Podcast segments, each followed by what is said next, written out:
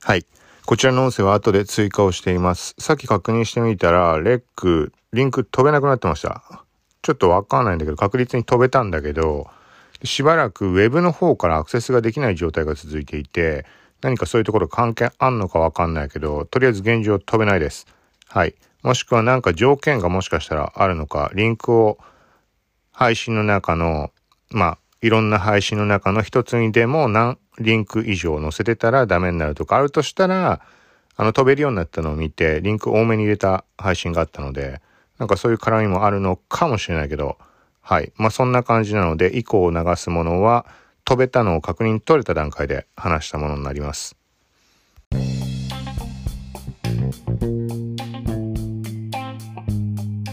はい。今回は UM の音声配信アプリ REC この辺りの変化ここに触れようと思います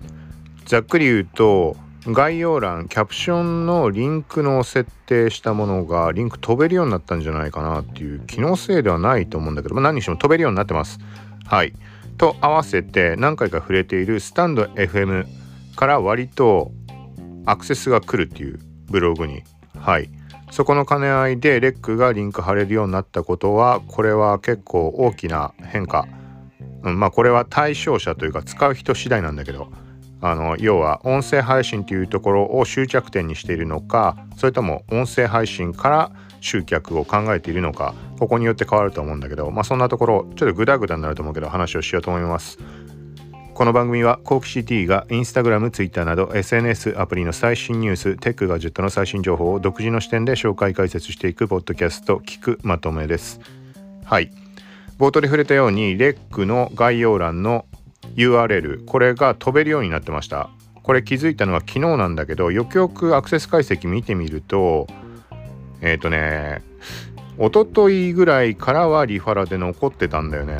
はい、でそれは実際にねその概要欄を見てもらえたかどうかっていう差があるのでもっと前から飛べるようになったのかもしれないけど、はい、要はあの概要欄見てくれない状況見てもらえてなかったんであれば例えばね1ヶ月前から飛べるようになってても、まあ、俺自身が気づくことはできないっていう状況は考えられるのではい、まあ、何にしても感覚的には一番最初レックが一般公開された時点ですぐに使い始めてその時にいろんなことを機能比較を表でまとめましたレックのレビューっていうところで、まあ、アンカースタンド FM Radiotalk REC、まあ、ノートみたいな感じで。はいその時の印象では、まあ、飛べないのがちょっとあれだなってとは言ってもね、概要欄に貼ったところでそんな爆発的に流れてくるようなことは基本的にないのでこれは YouTube に関しても YouTube は別にそんな再生されないからあれなんだけどはいまあそんな感じで考えたんだけど時々ポッドキャストで最近触れているようにスタンド FM から割と流入がなんかあるんだよね。それもすごい数ではないんだけど再生数自体がそれもあのビビたるものなので。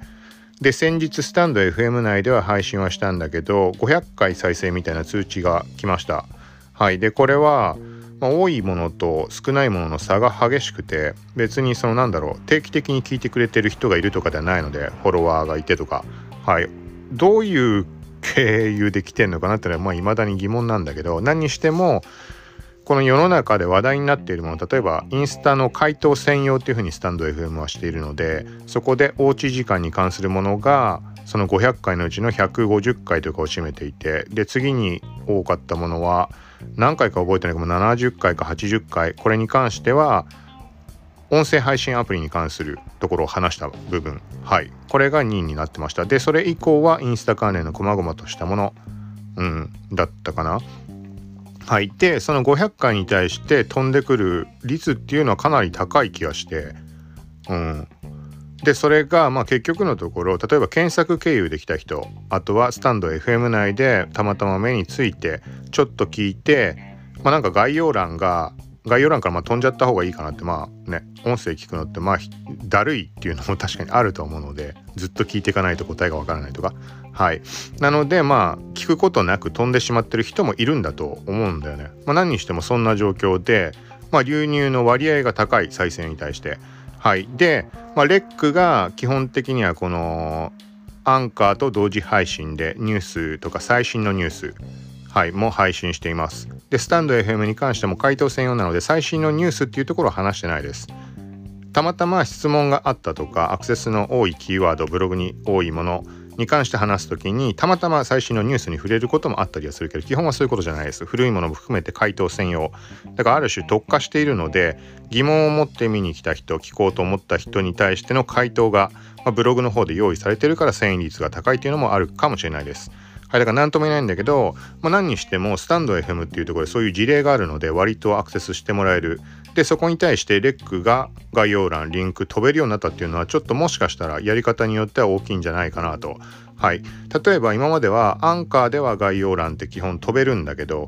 これは一括配信されるので例えば Google Podcast、Apple Podcast とか概要欄の見た目が違うから飛べないところもあったりあの飛べるところがあったりいろいろあるんだけど基本的にはアンカー配信の時には概要欄から飛んでみてくださいだとか、まあ、ここで今話してることに関しては概要欄にリンク貼るのでみたいな言い方をしてました。はい、系統をちょっと考慮しなきゃいけないのが、まあ、時々ねわざわざ言ってたんだけどレックに関しては飛べないのでコピペして飛んでくださいとか。はい、そういうところがあってあんまり積極的に言わないようにしてた。同時配信っていうところがあるので。でプラスレックの概要欄からは飛んでもらえないっていうのがあるのでリンクとかあの URL の掲載もあんまりしないようにしてました。まあなんだかんだこれ結構手間なのでブログの例えば過去記事のタイトルと URL セットにして何項目か話した場合って割とまあ地味に手間なんだよね。